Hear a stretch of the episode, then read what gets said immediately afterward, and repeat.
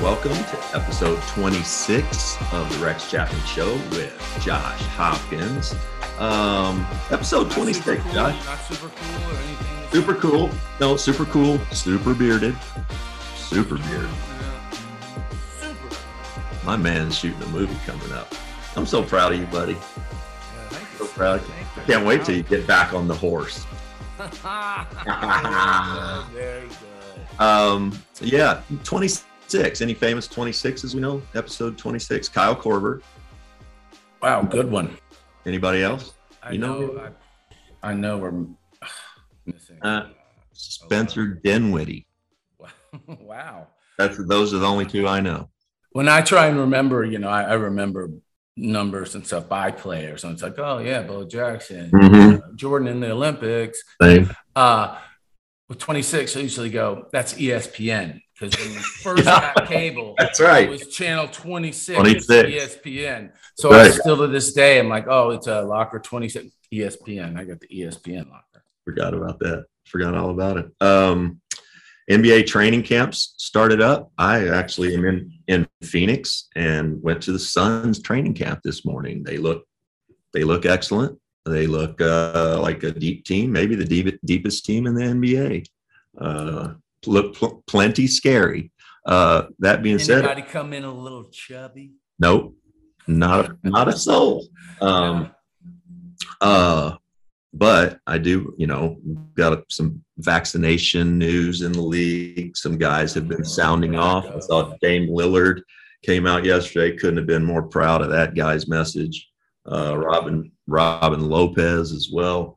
Uh, and then we've had some other guys that were kind of on the other side of things. So Mhm. I think that's going to be a be a topic here for a little while anyway. a Um, difficult standoff, you know, yeah. for sure, and and it's obviously a polarizing subject. So we're going to hear about that for a for a while. I think we will too. Uh, and then we also have Ben Simmons not in camp, not Mhm. says he's not coming to camp, wants nothing more to do with the Sixers. Um, I guess Daryl Morey and Doc have both said they're optimistic that, you know, they could something can be resolved. I'm not that optimistic about it. Yeah, I'm not either. I saw Doc on um, an interview, and you know he's he's just such an intelligent and, and great orator. He, you could see how he could talk to him and say, "Hey, man, we we're going to do this and that and this, and I'm sorry, uh, it's come out public in this way." And I think part of it is you know been it's just Ben's feelings are hurt. They were shopping him. Everyone's talked about it, and uh, I understand, but you know when push comes to shove and you start losing that money Mhm. and, and um, maybe I don't know. He's I don't know what's going to happen, and and I I hope he plays somewhere. I do too. I hope it's not one of these standoffs where it's just, uh, you know, uh, billionaire, millionaire, and nobody really is going to win that one. Well, the billionaire is. Uh, Let's play big bank, take little. yeah, yeah, yeah. So I do hope. I, I feel like the Philly ship has sailed for Ben. And look, it's not Philly's not for everybody. And I'm a Ben Simmons fan. Yes, he's got a, a, a issue shooting the ball and with his confidence and all of that. Other than that, he has no holes in his game. He's arguably the best defender, pound for pound, in the NBA. Um, and then the fact that he's a point guard is just insane. So I, I just want to watch him play ball. And if that needs to be somewhere else, let it be somewhere else. He's a spe- It's not just like he's a point guard because he can, you know, dribble and faci- Mhm. he's a special passer, Special passer, Facial special athlete. Next, yeah, You know, he he's really long. He, he's he's big. He's a he's a guy that I like as a fan. I would go pay to watch Ben Simmons play, even though you know he's not a shooter. He's not. Any, he does a lot of the, the things that I, he checks a lot of boxes for me with you know things that I like to see out of a basketball player. So, so I, I much of that has to be mental. There has to be Yeah. an aspect that that that can be worked on and fixed. It you know it's still young man. He's still so young. knob block. You know, Yeah. just the the and that would be so hard to be out there and be like an all star caliber player. And the one thing you can't do is shoot. Yeah, but again, know, like- still young man. He's still young. You know. Yeah, yeah, took- no. these guys we talked about it Yeah. Uh, got a great guest today, Oh, did you read anything this week? Oh, uh, book club. You know, I didn't get around to. I, I didn't get anything this week, buddy. Did you? Uh, well, I actually read something. Oh, that was a TV guide. No, I didn't. That's been booked. Right. Okay. Um, we got yeah, this week? we've got Stan Van Gundy. Stan Van Gundy. Stan and I go way back. He was a uh, um, just was when brushing up on him recently, and uh, it dawned on me that his rookie year in the NBA as a coach was the year I was traded to Miami. So we spent one year together. It was Stan's rookie year in the league, and one of the best years that I had uh, learning the game of basketball. Stan's a good man, and I think you're going to enjoy talking to him. Let's get to it. Stanley Allen Van Gundy. Welcome, Stan. Welcome, Coach. Wow. Usually, when my full name gets used, I, it was my mom. You know that. You know this. Most kids know this. And you're in big trouble at that point.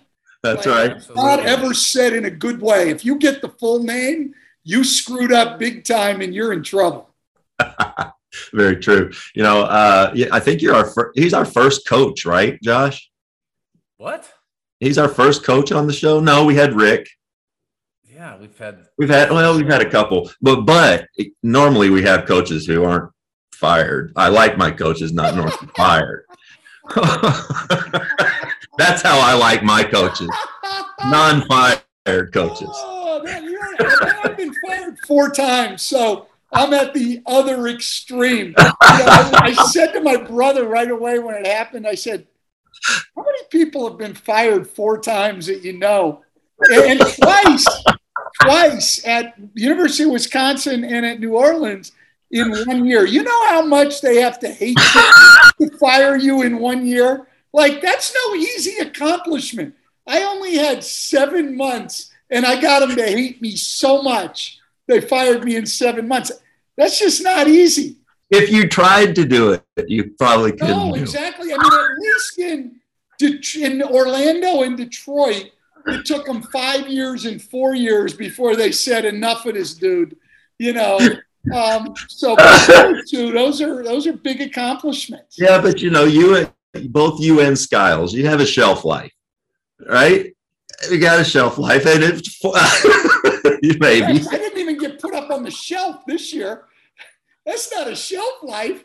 I mean, that's like the package came. You didn't even open it and put it up on the shelf yet before they got rid of me. So, you know, hell. Oh man, I'll tell you this though: if you want to put me in the boat with Scott Skiles, I got no problem being there. That would be an honor for me. Um, you know, there's not very many people in the game uh, that I have greater respect for than uh, than Scott as a player or a coach. I mean, you and me both. Just a human being, totally honest guy, up front.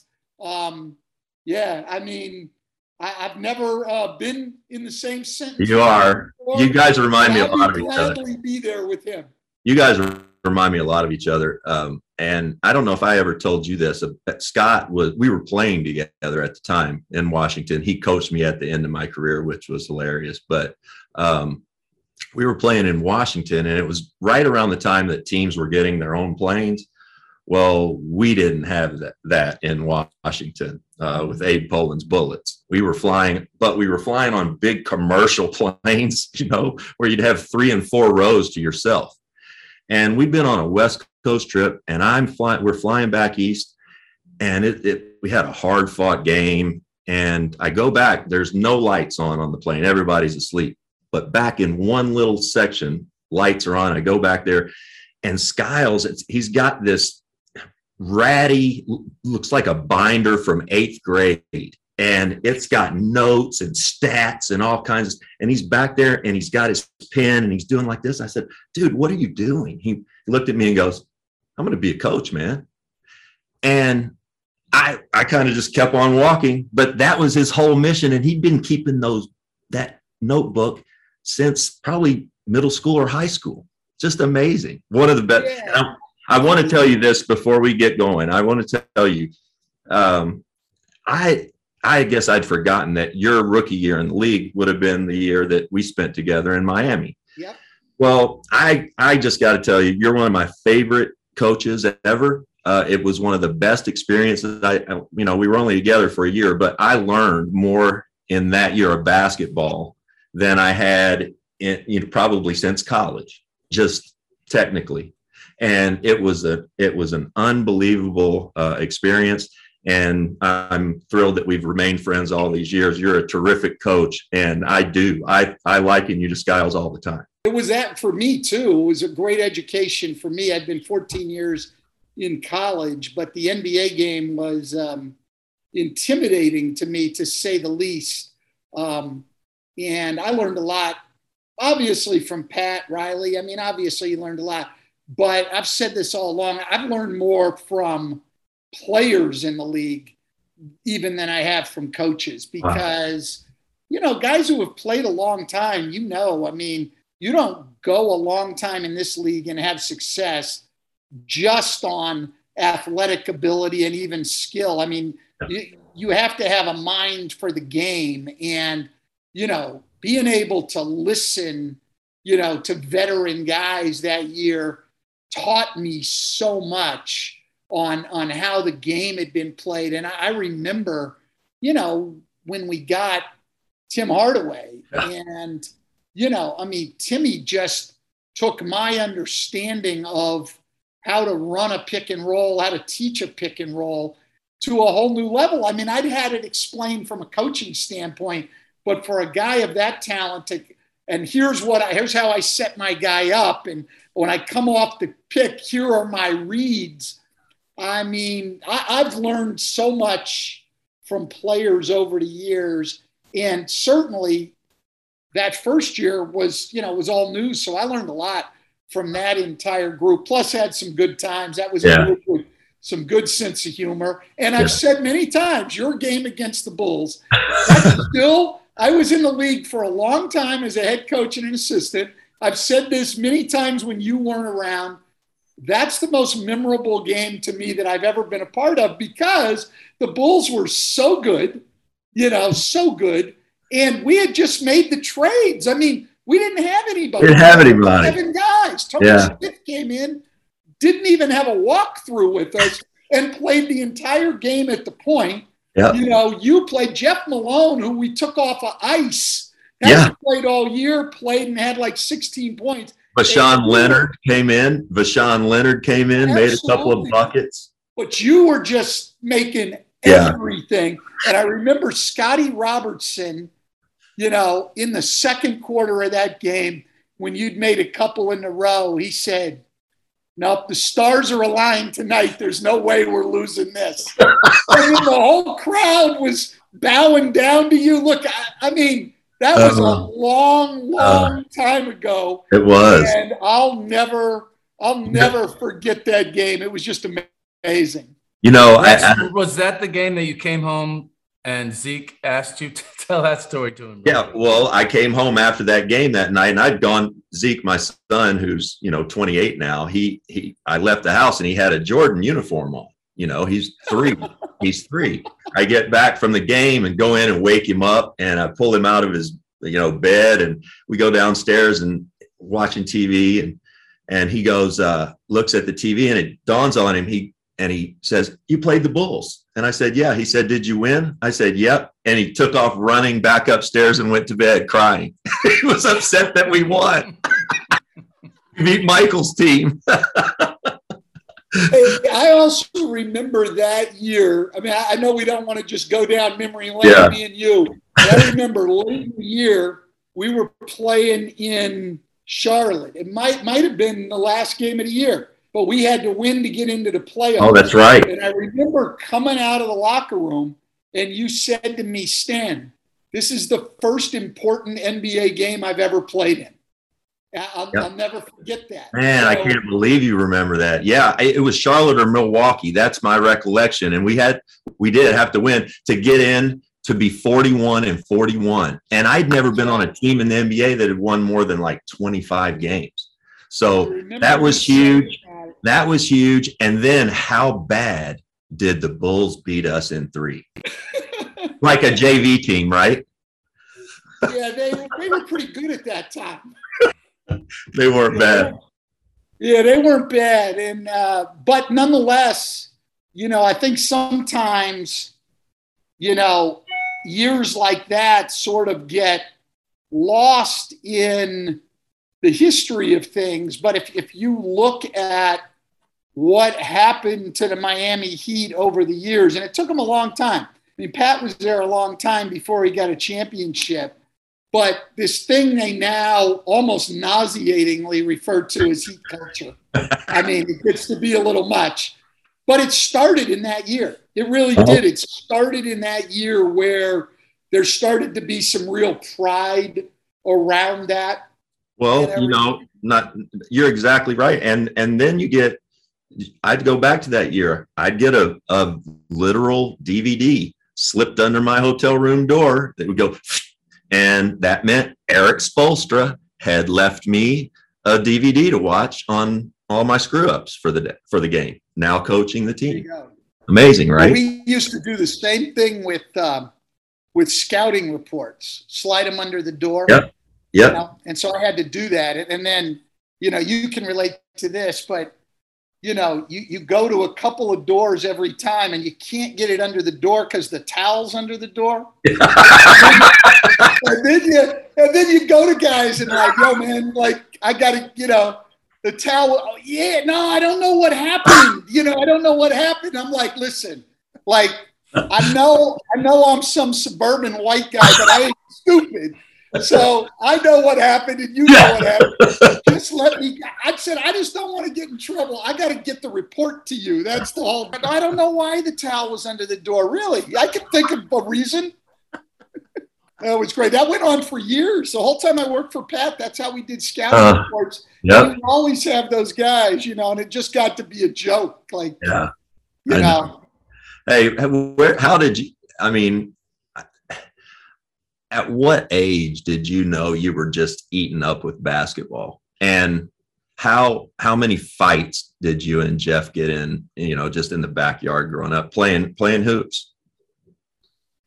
Yeah, well, I mean, I wanted to I wanted to coach probably from the time I was in about the eighth grade, you know. Um, And your dad was a coach. my dad was a coach like yours. So I'd grown Right. up around it, but I really wanted to be, you know, when I was a young kid, I really wanted to be a baseball player. And uh, baseball's really good in California. And so Yeah. summer after my seventh grade year, I'm playing Pony League baseball and I hit I hit under 100 and struck out in over half my at bats. And I realized like this is probably not going far. Forget the forget making it to the major leagues. This ain't going to high school in this town. And so I'll just concentrate on basketball. The good thing about having a dad as a coach is even though I was good in in my league and everything else, I was aware of the bigger world of basketball. Mm-hmm. I knew I wasn't going anywhere as a player. I mean, five eight, slow, can't jump. Not a not a solid combination. A lot of Um, moxie though. A lot of moxie. Yeah, there you go. But Moxie will only take you so far. and so I said, you know, I, I know I want to I want to coach. I mean, I'll take the playing as far as I can. Um, but there was always a a mindset to coach from there. And yeah, Jeff and I, I mean, probably like all brothers, a lot of uh, a lot of wars and battles and When did he get to the age he was as good as you were, or or where he gave you? Because there was what three years a different. Yeah, I was three years ahead of him in school. I'm like two and a half years older, and um, really like through my high school, I could still, you know, handle him. I was a senior; he was a freshman, and Right. he was, you know, small and skinny, and I could handle him pretty good. And as a matter of fact, the only time we ever played together was in summer league in high school, and I remember one night, you know, we had played, we won a game we come back and i mean this is an age like this is 1976 so you know it's still the phone on the wall there's no cell phone Yeah, or anything yeah.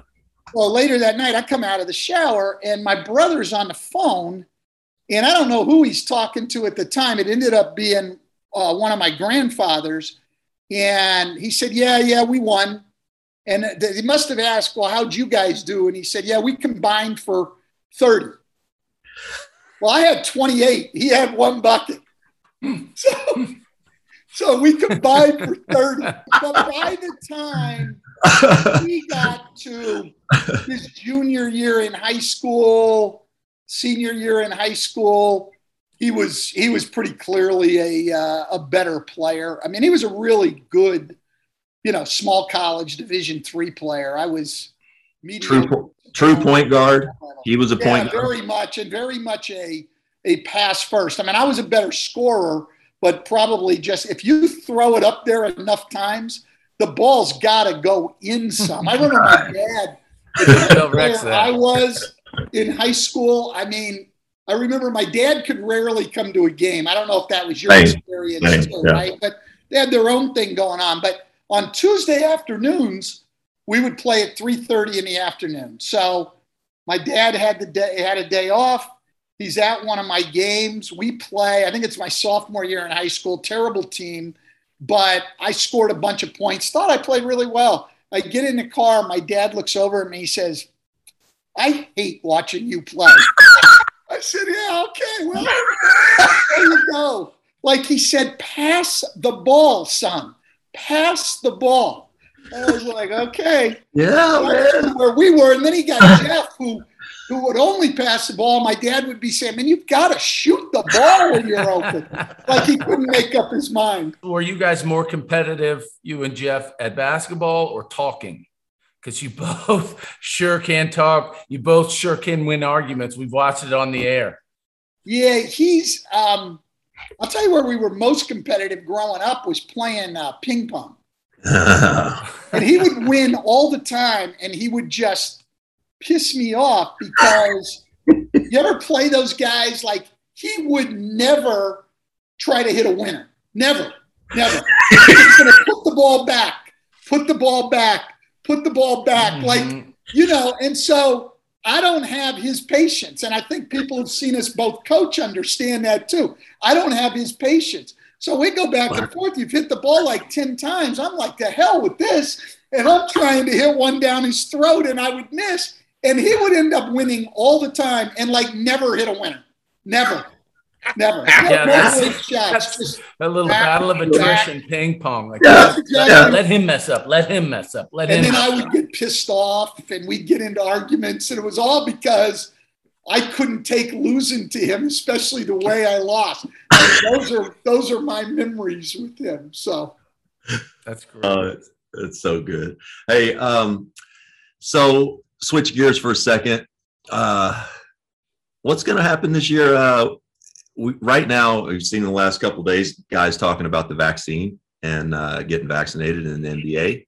And I know, I'm sure you have an opinion on it, on it all. And you've seen some of the uh, guys who've come out and been a proponent for getting vaccinated. A few others who've come out and and said it's pretty much none of anybody's business. Um, what are your opinion? What's your opinion, and what do you, where do you see this going with the league right now? Well, I mean, I I- think it's sort of out of the league's hands as far as guys playing or not playing. I mean, they're going to put restrictions on what guys can do off the floor for guys aren't vaccinated. But it's the cities, San Francisco and New York. I don't see them backing down. I mean, once they back down on professional athletes, then they've just got to back down on everything. Look, I've never, I I just don't think you can look at this as a personal decision. I just don't, you know. Um, and people may have their own reasons and and everything else. I certainly understand with a lot of black people traditionally not being able to trust the government, particularly in medical issues when we used to experiment on people without Yep. their knowledge. And, and so that's a generational thing. But nonetheless, it's not a personal decision. It affects other people for all of us. But for them right now, it also affects their teams, you know, particularly in San Francisco and with the two New York teams. So when there's a threat, like I watched Kyrie's interview yesterday, when there's a threat that you know, if you don't do this, you're going to miss 41 home games. Well, it's not a personal decision. You're affecting a lot of guys on your own team. And and I thought the best comment, it was not made about Kyrie Irving, but the best comment I heard all day yesterday and um, watching those press conferences and things was James Harden had made a basketball comment um, about being selfless. And Stephanie Reddy said, There's not a lot of selflessness in this league. And he said, There's not a lot of selflessness in this world. And I think that stuck with me all day Hmm. today. And I think it's really true. I, I think our parents' generation was was better with that stuff. Now everything's about what's best for me. And I don't think that our parents necessarily thought like that. I do think they had more of you make sacrifices, not just for your family, but for the community and the country. And there's a collective responsibility here. Now, they weren't great on everything. We've made progress in terms of human rights and racial equality and LGBTQ equality. So I'm not holding them up as a perfect generation by any means. But economically, I thought they stood for a little bit fairer society. And now, like, I just don't know if we don't take care of each other. And this this whole idea all along from everybody on this vaccine thing is it's a personal decision. No, it's not. It affects other people. It's not. And I the best comments on it have been Kareem's. I mean, Yeah. you know, Kareem's a smart dude anyway. And you know, he said today, you know, like let's just acknowledge if these guys don't want to get vaccinated, they're not team players. I mean, that's just the way it is. And, and they basically said that themselves. When you say it's a personal decision, if you're Kyrie Irving or Andrew Wiggins, you're you're denying the fact that it affects those other guys on your team. He said it so succinctly. I looked it up where I. He said, "There's no room for players who are willing to risk the health and lives of their teammates, the staff, and the fans simply because they are unable to grasp the seriousness of the situation or do the necessary research." I mean, so well said and so compact and just precisely said because I've been trying to say it, you know, to friends arguing. I'm like, you should get it because other people, and then you can't, and they have to go. Like he just so smart. He just said it that quickly, and I just think it's brilliant. Well, he's a brilliant guy, as all of us, you know, who've who followed his career and everything know. I mean, he's you know way beyond basketball. I mean, his commentary on social stuff has been outstanding. So it's it's no surprise that he'd be the guy to hit it most succinctly here. Exactly.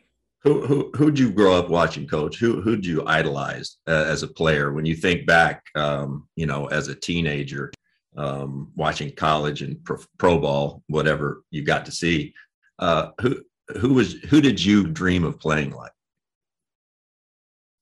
You know, I, again, I knew pretty early on I wasn't going to play like any of those guys. So, um, did you like watching the most? Yeah, my my my guy was Oscar Robertson. You know, um, he was my guy, and, and I think it. My mom's from Indianapolis too, and was in high school roughly at the same time. Well, they were in high school at the same time, and her dad was a big basketball fan, and so they went to high school, and so she saw him play in in high school and the whole thing, and so between loving him as a player and her having seen him in high school and everything, I always followed him and. I, I think now, historically, he's become maybe the most underrated player in the game. Like when we start talking about the best players ever, we never talk Yeah. about this guy. And mm-hmm. and you know, you, you look back and after five years in the league, so he's played five years, he was averaging a triple double at 30, 10, and 10. 30.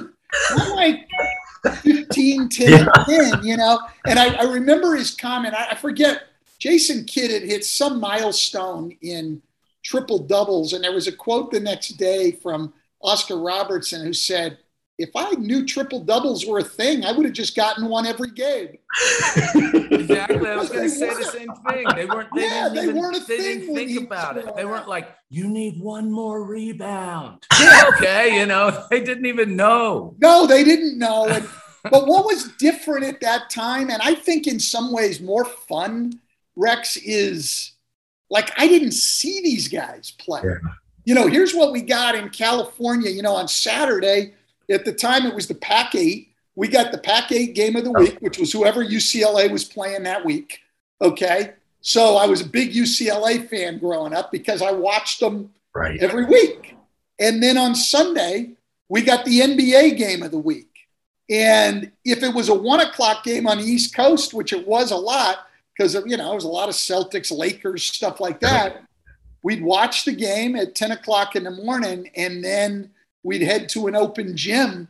Um, and, and the guys in the league would play. But so, like with Oscar, was rarely on those games. My parents took me to see him play when he was older and playing for Kansas City, Omaha. Wow. Like back in those days, you know, so I could see him play. But so they grew up as you followed these guys, it was all through magazines and newspapers, and they were these larger than life characters because you're reading stories about them. It was almost mythology. Yeah. You didn't get to see them all the time. And but when you did, oh my God, so exciting. Like I remember my dad was a high school coach at the time. My mom was a teacher. So, you know, I mean, we weren't poor by any means, but we also didn't have like a lot of extra money. And so Right. When you'd get those couple times a year, you could go to a game and go see the Warriors in the in the Cow Palace. Oh my God. Like it was huge. And, and so in some ways, I don't know, it was more exciting because you couldn't flip on the TV every night and Less uh, access. playing tonight. No, Yeah. you, you get a chance to maybe see him on TV, an individual team, seven, eight times a year, maybe. You know, I mean, hey, look, when I was young, the NBA playoffs were on tape delay for God's Yeah. sake. You couldn't mm-hmm. even get them in in real time. I mean, it was it was unbelievable. And I don't know. In some ways, I, I think that was that added to my excitement about the game. here. Like, who are these guys? You Yeah. know? Sure. I mean, with all this instant gratification nowadays, which is fantastic information in a lot of ways, and we both know it's pros and cons there. But I do feel, in a way, for these kids that, like, I mean, you know, like just when I was in junior high, I'd watch MTV all day until Thriller came on. You know, I Yeah. wanted that video. And then I'd be like, Thriller, hee hee. And then now they'd be like, oh my God, watch it 10 times and never want to watch it again. It's over. There's no, the velvet rope was there for us. And Yeah. now it's, it's just not. And I mean, it's, I I just flip through anything. I see every NBA highlight or every one where he dunks well, but Yep. it, it's so easy. I don't even have to search it out. No, in fact, I you know I was saying this my wife the other day. Like my son is a huge sports fan. Every well, not hockey as much though. He's been in Detroit a long time now, so he started to follow it, and he knows everything going on in every pro sport. And I'll bet, unless I was coaching and he was watching that, he never watches an actual game where he sits down and watches a full mm. game. It's just streaming and highlights and then following people's stats and everything. Like he knows everything about everybody and never sits down and watches a full game. It's just, it's different the way people consume sports now. They know every all the stats and the highlights, but they don't watch the game. That's that's that's today. Well, and they also don't, I don't know, like growing up, I grew up in the Bay Area. And so I was a Warriors fan. Um, I was an Oakland A's fan. I was a San Francisco 49er fan, a San Francisco Giant fan. You'd have all those players stuck around a little longer on one team, but I knew those teams in depth. Like you followed them all. And part of it is, again, because everything wasn't on TV. So you had to absorb like Yeah. sports pages and writing. And I actually knew more about people. It wasn't about all the show and the highlights and the glitz and glamour. I mean, it was reading those stories. And I, I'm grateful that I grew up in the sports landscape I grew up in. When when you uh but you guys moved from west to east at some point, right? When I was going to college, so again, you know, because you're before cell phone data, right? Yeah. Um, I went away. I, I graduated from high school, and I worked some basketball camps as a you know as a counselor. Mhm. So I, I go down. I'm in Northern California, and I'm working this camp as a uh, you know as a counselor and the whole thing. And I work the week, and I, you know I drive back home. I don't know, it's a four or five hour drive. I drive back home at the end of the week, and I pull up to our house, and there's a for sale sign in the front yard. Like, what the hell is going on? Well, what the hell's going on? It wasn't like mom and dad could just call you on the cell phone and tell you I'm gone for the week. So my dad had taken a job at, at one of the state schools in New York as the head coach, and the house was on the market. When I came home, I'm like, "What's going on? You know, hey, thinking our house on the market. It And could have been you I opened the door and it's a family you don't recognize. 1980 or 1977, and I, we moved east, and I, I decided. Took me a long time. I didn't decide right then. Took me a long time to come to grips with what I wanted to do, but I ended up going back east to play for him. And then my brother was still in high school, and they moved out there. And the main reason I did it, I know my dad would like to think, is you know I just had this unbelievable desire to play for him, but um, it was more honestly, my brother and I were really close, and I didn't want to be three thousand miles away Yeah. for his last three years of uh, of high school, and so that's when we moved east. Yeah. How was the, how, how was that uh, culturally, socially, all of that? What was that like? Because I remember doing the opposite, kind of going from east to west for the first time when I got in the NBA, and you know it was just different. And what was that like for you as a young person? Well, I- will say, you know, it was different, but uh, and I think you probably understand this too. Like, one of the greatest things about sports is, like, you have a group right away, and you have you have people you have things in common with. So, you know, I go to college and I don't know anybody, and I have nothing like I can't say, oh yeah, my friend I grew up. No, because all these kids were from New York State. I didn't, I didn't even know the places they were talking about, but but I played basketball, so you got a group right there. Built-in fraternity, right? Yeah, and my brother came same thing into a high school, and he had a group, and so the adjustment was pretty easy. The harder part about the adjustment was being the coach's son playing on a team because I'd never done Mm. that Yeah. you know, in high school or anything else. And um, yeah, that was tough. Did you ever play for your dad?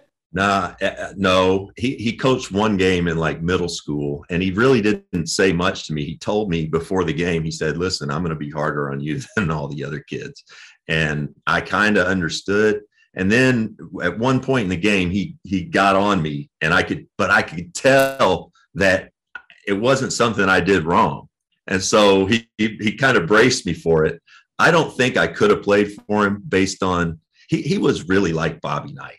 I mean, a, a lot of Bobby Knight qualities. Uh, you know, he wasn't didn't physically grab people and, and stuff like that, but he was old school and demanding, you know, and there was really no bullshit about it. He was gonna it was gonna be his way, and that's the way it was. He Yeah, was very not- good though.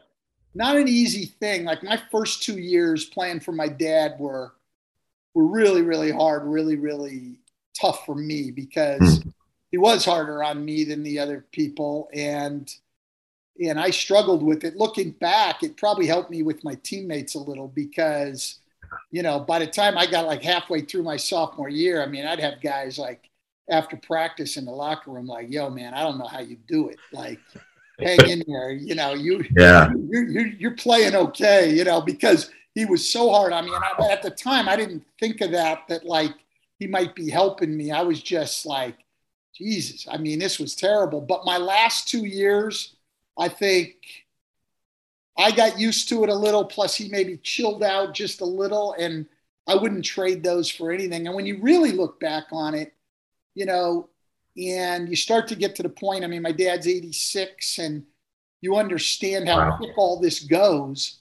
I had four years of college where I saw him every single day, man. I, regardless of Yeah. what happened on the court or anything else, that's four more years than most people have of, Yeah. of seeing their parents every day.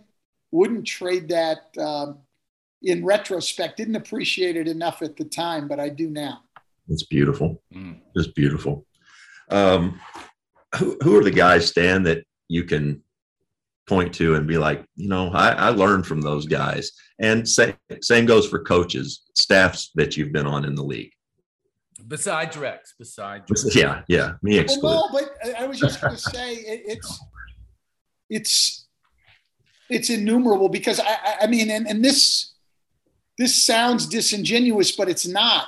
I mean, almost everyone I coached in my time in the NBA, I learned stuff from. I Yeah, mean, I seriously, I mean, you know, whether it was you running off screens and being able to balance up and get lift and be on, you know, I mean, and to watch guys work on that stuff again, I would say more that first year than any other time because it was all so new to me.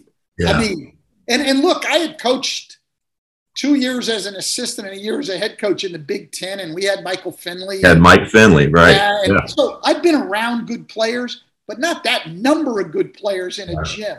So Rex, my first thing in Miami, we had this rookie camp when Pat first came in, right? And so we, I mean, these are guys who, you know, they're not on a roster, and most of them aren't going to make it. You know, they're trying to get it. It's right two weeks before the start of camp. They're trying to get like roster invites. There's 30 guys in the gym. The most talent I have ever been seen in at that point in my life in one gym that I've been a part of. And it's my first day and I'm all pumped up and we got this camp going on and I'm excited like wow, these players are great. We go to lunch after at Shula's Steakhouse in Miami Beach and we're sitting there and I go over with Scotty Robertson and as soon as Pat sits down, here I am thinking, man, the talent in that gym. Scotty looks at Pat and said, Well, there's nobody here that can play the. And I just went like, oh my God. And then we get to training camp, you know, and that's before we got Alonzo, but it's, you know, it's Glen Rice. Yeah. You know, we had a, I mean, at that point, we weren't a real good NBA team, but it's Yeah. the NBA. And I'm thinking, like, the best player I've coached up to that point is Michael Finley, and he was Yeah. great. There's 15 of them out here right Yeah. now. I mean, we ended up that year with Billy Owens and Walt Williams and I mean, all kinds of talent. But, no, right. It was mind blowing. And that's when I had no real firsthand knowledge of the NBA. I mean, I'd learned a lot about it coming in from my brother.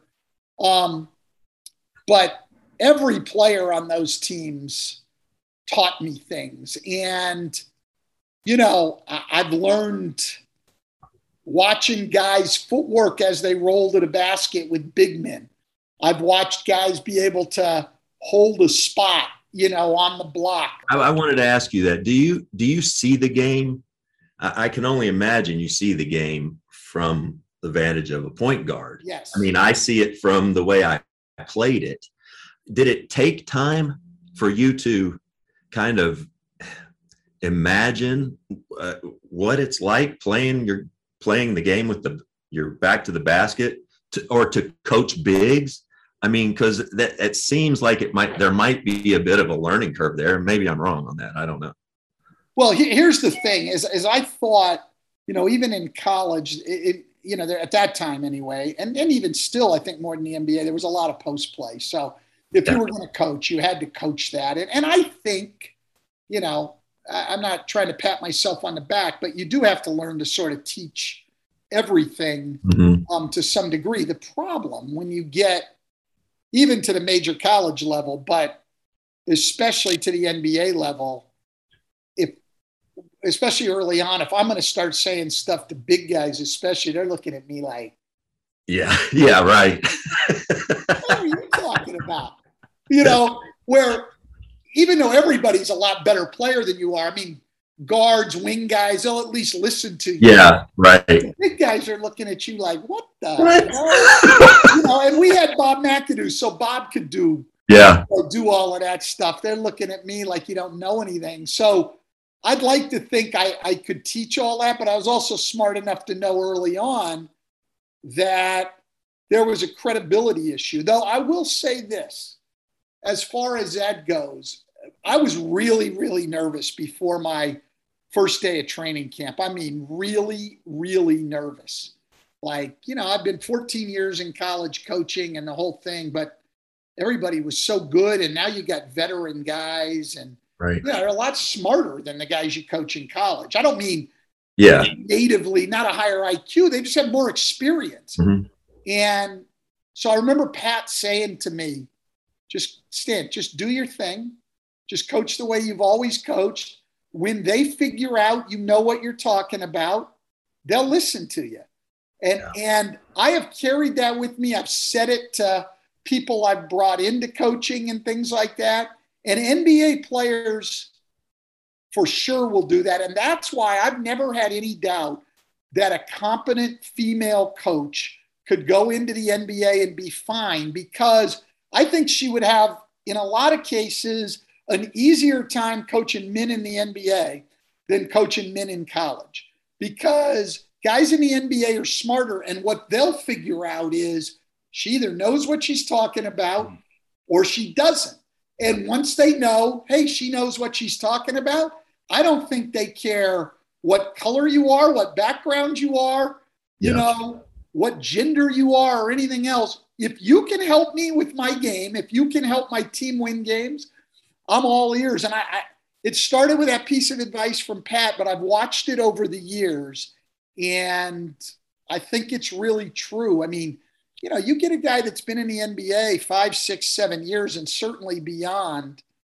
I mean, they know. Like, you're not Yeah. going to fool them. Number one. Right. At high BS uh, meter, you know, that Oh, you know, all the guys basically have a have a, a doctorate in basketball or football or whatever it is. And right away, very quickly, they can tell incompetence, right? Or or bullshit. And pro athletes don't don't put up with that very long, or not quietly anyway. no, that's exactly right. And, and I've always thought this, and I've talked to other people about it too. And, and I certainly think, you know, more and more like the relationship with players is, is obviously paramount, the relationship you can have with your players. But I think if you really get down to it, and I've talked to a lot of guys, players about this after I've coached them at the end of the day, the relationship the players want most is a professional one, too. Can you help my game so that my career goes further? I make more money and everything else. The fact that I'm a nice guy, really okay, but that doesn't carry any any weight. Can you can you help me? You know, and I think that's what people miss when they're talking about player relationships. Yes, you have to have a relationship, and I think at some level, players have to know that you give a damn about them as people, but Yeah. they really want you to give a damn about their career. Yeah. Like they're trying to make it. And whether it's a guy at the end who's trying to hang on, you know, for another couple of years, or a guy looking to try to get a bigger contract, or a rookie trying to make it coming in, they've got their goals and they want to know you care about mm-hmm. helping them toward those goals that's the part of the relationship I think is most important. I think people, when they hear it, fans I'm talking about, hear that about player relationships, think it's all about like going out to dinner with guys or going out, you know, to a club with guys. Yeah. I mean, especially at my age, I don't know anybody who wants to hang out with me. Hell, most people my own age don't want to hang out with me, let alone guys in their 20s and 30s. So it's a uh-huh. basketball relationship. I mean, I know you heard it. I don't know if you remember it, but Pat Riley used to say all the time the player coach relationship is a business relationship designed to get a result. You know, he would always say, Micky hired us both, and our jobs are to get a result for him. That's the relationship. That's what counts. You know, I'm glad you brought that up. Pat, it reminded me of something that has always stayed with me. And it was that year. We were playing, we were, you know, it was later in the year, but I was playing well. I was healthy, you know, uh, probably playing 38 minutes a night. You guys depended on me. And Pat played with my dad at Kentucky for a year. You know, they knew each other, they know each other. You know, Pat was my coach, though. I, he didn't treat me any different than any of the other players.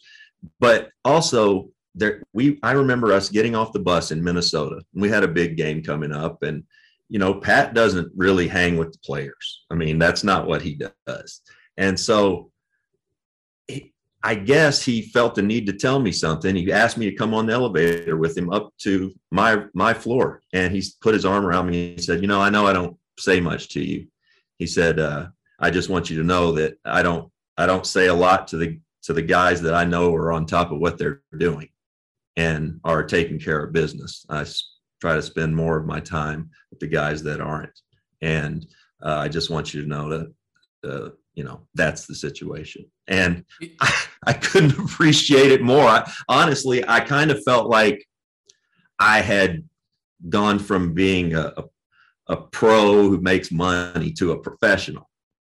And kind of that pat riley acknowledged it to me you know uh, a guy who you know he coached the, the Knicks teams he had coached the lakers teams and everybody knew knows how you know professional you have to take it to play for Pat. But that's always stuck with me. I'm glad that you, uh, you know, you brought me into that memory. That's an interesting point. Like just as a leader and a communicator, which he's a master of, and most coaches that make it to that level are, but to be able to tell the not squeaky wheel, hey, I appreciate you. Yeah. And I'm over here oiling this wheel because it, it's got to keep us going. But I appreciate you because a lot of times that never happens, and, and Yeah. people, you know, don't feel appreciated, and that's It did mean a shows what a great communicator he is, and it stuck with you.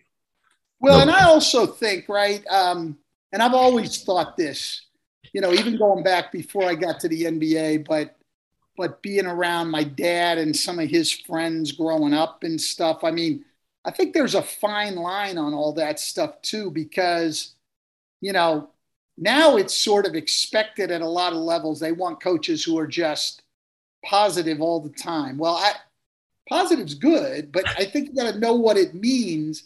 And if I'm going to come in the locker room after every game and tell you, hey, good job, Rex, well, it sort of starts to lose meaning because you play better sometimes than others. But if I'm saying good job all the time, well, and and then also when you really have a good game, now what do I now what do I do? And I think with guys like Pat and probably your father and my father, the old school guys, like the one thing you knew, you would get more far more criticism than you would praise. Yeah. But when they praised you, they meant it. And you Yeah. did something good. They weren't just throwing out Yeah. idle BS to make you feel good. It was, damn, I love the way you competed tonight, you know, Yep. or I love the toughness you're showing. And it meant something. And I think now, a lot of times, I mean, we're giving out verbal participation trophies after games, you know, like, hey, great job. Really? You know, and you know what? A lot of times in the NBA, especially, players know. Like, what are you kidding me? I sucked. Yeah. You know, I was three for 17 with seven turnovers. You're going to tell me good job? I'm just happy I still have a job. Exactly. Hey, how how uh, I I will let you go here before long. Um, how uh how freaky weird is it watching Zion from the sideline uh for seven months? Yeah. Um, that wasn't I mean, as a, as an athlete, have you seen? I mean, you've you've seen everybody up close in the last thirty five years, thirty years. Who who do you compare him to athletically? you know, there's just really there's nobody like him. And I've heard the Barkley comparisons, but Barkley didn't handle the ball out on the perimeter the way he did. Um, you know, he, he plays a little bit like Giannis, but he's not nearly as tall and he's even stronger and more powerful. I mean, we probably throw the word unique around too much, but he's literally unique. I mean, there's no one like him. And it was both challenging and exhilarating coaching him and trying to figure out everything you could do to him. And, and the biggest disappointment for me in, in losing my job, um, quite honestly, there was not being able to continue on with him because you just start to scratch the surface of what he can do. And, you know, we started turning him more into a point guard than a power forward. And he's running pick and rolls, handling the ball. He's running pick and rolls, setting screens. Um, and he's a great kid and a competitor and the whole thing. I mean, man, he's just one of a kind. And Yeah. so you can't, the hard part was you can't say, like, okay, so if it's, if I've got a guy who's running off screens to shoot, like you, Reggie Miller guy, I got other people I can watch and get ideas as a coach. Okay, well, let's do this, let's run this. Yeah. Zion's on his own. That was fun because unlike most coaches, I mean, there's nothing new, and there wasn't with him either. I mean, there's nothing new. You just steal from everybody else. Mhm. But with him, you did have to be a little bit more creative because his his abilities demanded it. And man, it was it was exciting. It was challenging, and you know, the the opportunity to to play even a small role in the development of somebody like that, who's not only really talented. I've been around a lot of great players, um, and I had Dwyane Wade his rookie year Mhm. and stuff, and you know that was unbelievable. But but he was a, you know, conventional, let's say, Yeah. a conventional player, just a great one. Zion's bo- both great and totally unconventional, just a different, different guy. And, and where he can get to is, I don't know. Like, I, I uh-huh. really don't know what his ceiling is. I mean, I think watching him in the gym with Fred Vinson every day after practice, I think he's got the ability to become a good shooter. I don't mean just passable. I mean, I think he can become a good shooter. And if he does become a good shooter, That's just, just frightening. just forget it. Now, the challenge is going to be with all that power um, and jumping ability and all that explosiveness, it's hard to stay healthy because, Mhm. you know, I mean, like every time he hits the floor, Yeah. comes back down, he's coming down with force. And so on his joints and and everything else, um, and that's going to be a uh, that's going to be a challenge. I mean, I look, I, I used to say when Derrick Rose was going through those injuries, I was in Orlando and you know his MVP year and stuff, and he got he got two major injuries against us. I remember saying to our strength coach, like, the athletes are almost getting too good for their own health. And we see it in baseball. Everybody Yeah. throws 100 miles an hour now, and every single pitcher is going to undergo Tommy John surgery at some point. They're they've surpassed these guys are so athletic. They've surpassed the limits of their own bodies, and that's what I worry about with Zion. He, he's almost too athletic for his body to be able to deal with it. Yeah. Yeah, you worry That's about the limits great. of the human, and he's the number one. People worry about not being able to see him play like Bo Jackson. You know, Yes. just a freak of freaks and an anomaly. And eh, I mean, forget about a hip. Every time he goes up, I'm afraid he's just going to explode. Just boom. Yeah. He- he- Combust. Flesh everywhere. He's so powerful. Did you ever see a moment because you see so many, but was there one that sticks out in a practice or where you were like, what the hell was that? You know what? Every single game, every single game, I, at some point in the game, I would just turn around to my assistants and go, "Oh shit!" Like, you know, and I've done that a lot in the NBA. Sometimes, that's but that's not easy to do. It doesn't happen every night in the NBA. No, but with him, literally every night there Wow. was one play where you would just go like, "Oh shit!" Like, how did he do that? Like, he'd take on the whole team going to the basket. And and the other thing is he's such a quick second jumper. So, you know, he shot over 60%, um, 27 points a game, the most points ever averaged. If he's only 20 years old, that's the most points ever averaged by anybody shooting over 20, over 60%. Because usually those 60% guys are averaging 10, 12, because they don't Yeah. shoot. That guy's averaging 27 at 60%. But when he did miss, what would happen is he'd drive the ball to the basket and somebody would try to go up vertically and he would hit him and they'd go back like 10 feet. And so he'd miss and then he'd tip in his own shot because that guy's like out of the play. Like Yeah. he's He's gone one for two there and lowered his percentage. that's exactly right. I mean, I mean, the guy's played 85 games in his career. I mean, this was basically his rookie year, and the Yeah. stuff that he was doing was Well, just And and but you know he made a jump. Other guys, Lonzo Ball made a jump. I mean, he and I don't know your relationship with Lonzo. All I know is I watched him, started watching him years ago in high school out in L.A.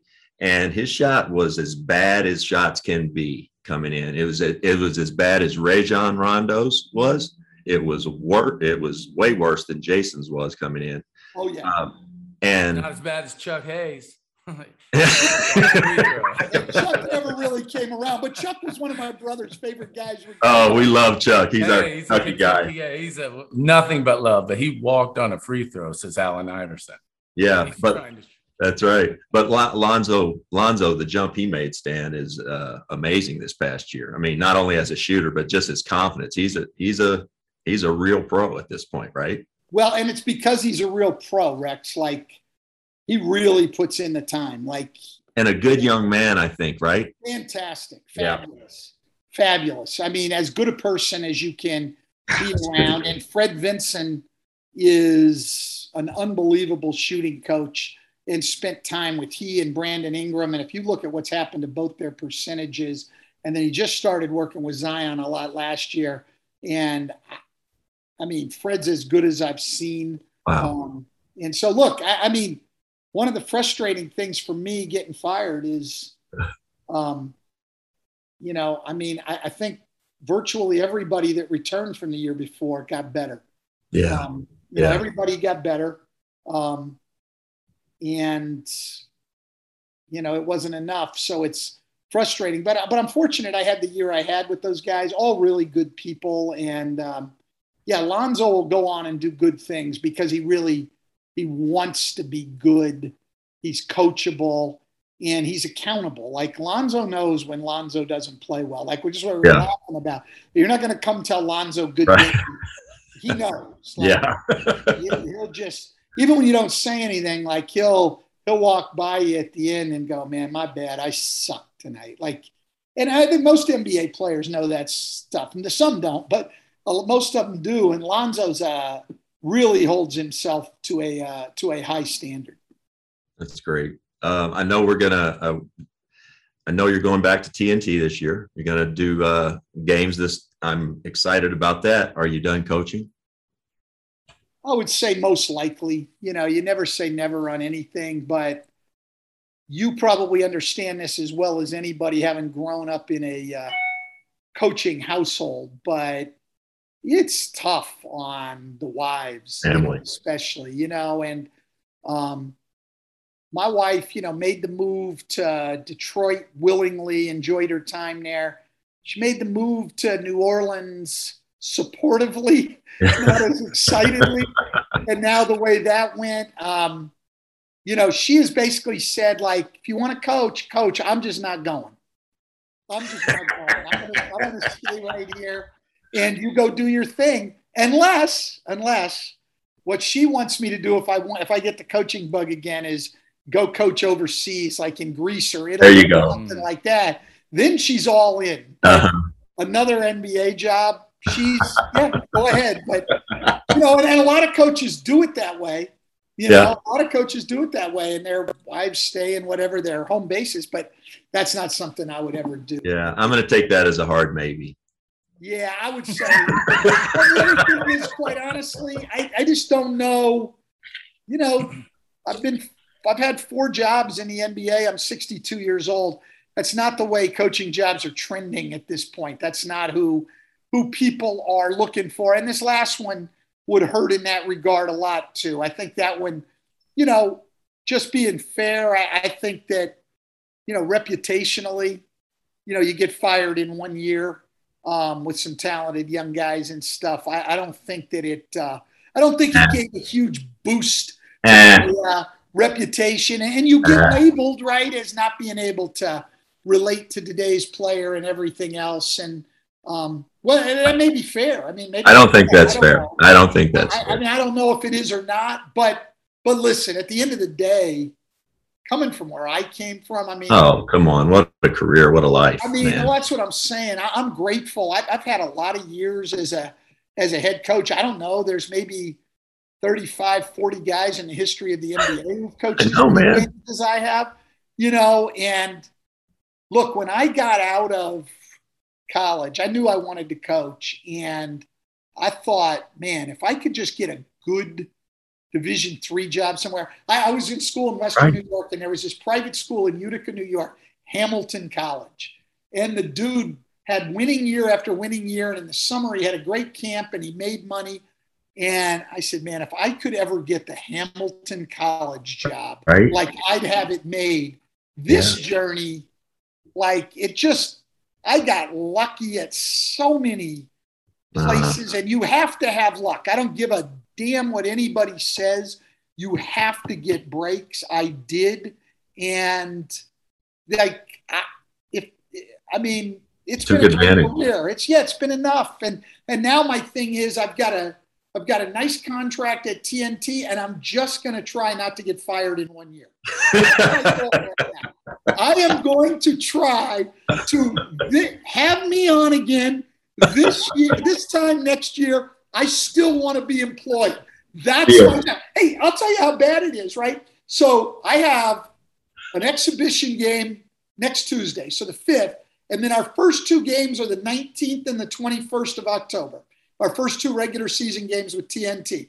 So I'll have done three games before I get to the one year anniversary when I was hired in New Orleans. All right, Stan, we're going to let you get out. But first, uh, favorite movie? Shawshank Redemption. Yeah, well done. I Well mean, done. it's an easy one, right? I mean, it's a it's a gimme. But Just that's watched it the other night. if you're flipping channels and it's on and it's always on. If you're flipping channels, you stop right there. I, Yeah. I remember the first time I saw Andy Dufresne. Uh, And then, all right. uh, uh, one of the last questions front row center to see anyone in history, whether it be a musician or a speaker or sports, dead or alive, front row center, you get to sit there and take it in. Well, I'd go to hear a speaker. That would be first thing. But who?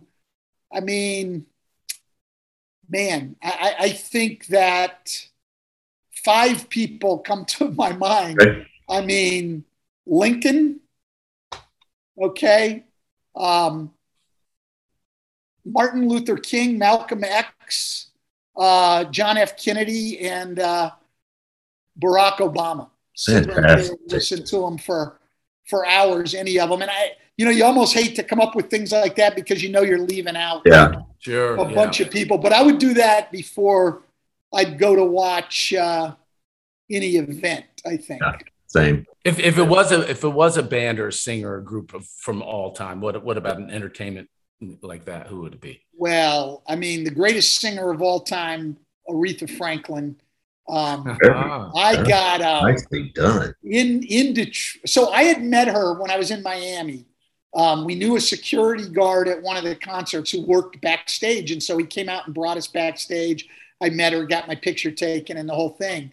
Um, but in 2016, we were at a fundraiser in Michigan for Hillary Clinton, and so you know it was a big dollar fundraiser, and the guy comes by, and he was the the Pistons own three concert venues there. And so the guy who ran their concert venue said, Hey, man, I got a surprise for you tonight. He knew I loved Aretha.